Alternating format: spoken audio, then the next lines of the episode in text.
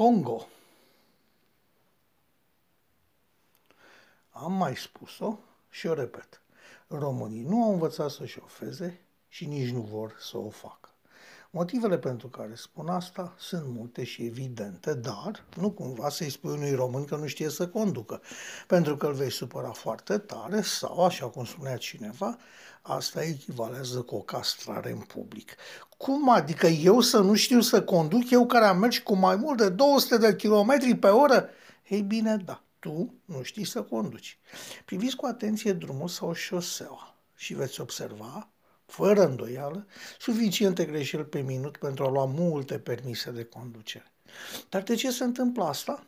Sunt, în opinia mea, două cauze majore. Prima ar fi instructorii și școlile auto care se zbat cât să-și vadă clienții trecuți de examen. Mai departe nu-i mai interesează.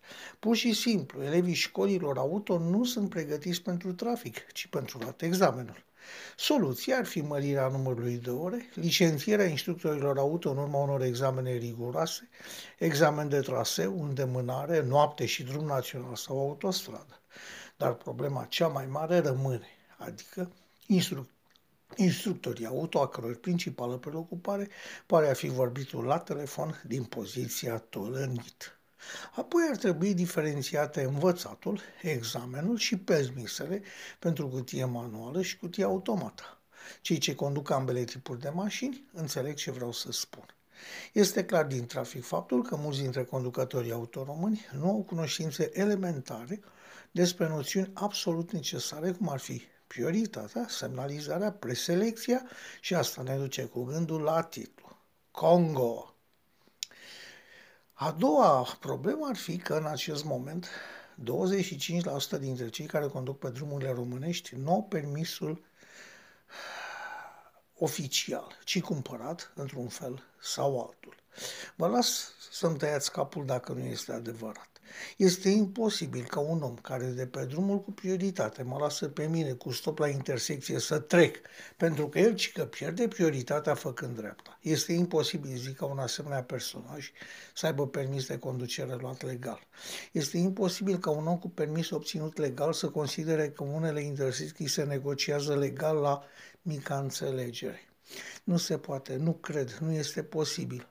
Este clar că rețelele de permis au lucrat la foc automat nu numai în Argeș, iar asta este o altă cauză majoră a modului în care se șofează în România.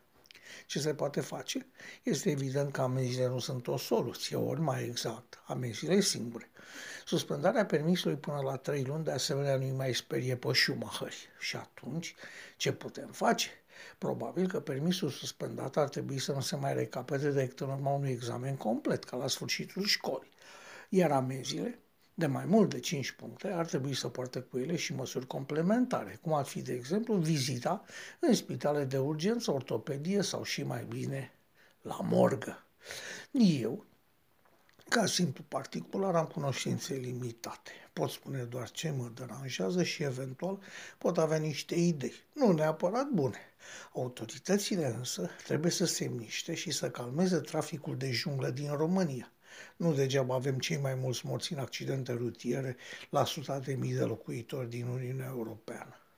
Se poate face ceva? Cu siguranță. Cum?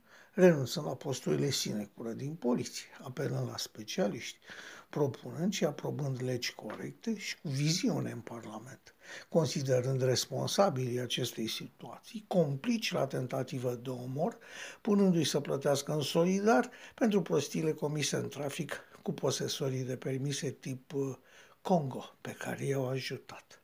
Așa crede un om de pe stradă.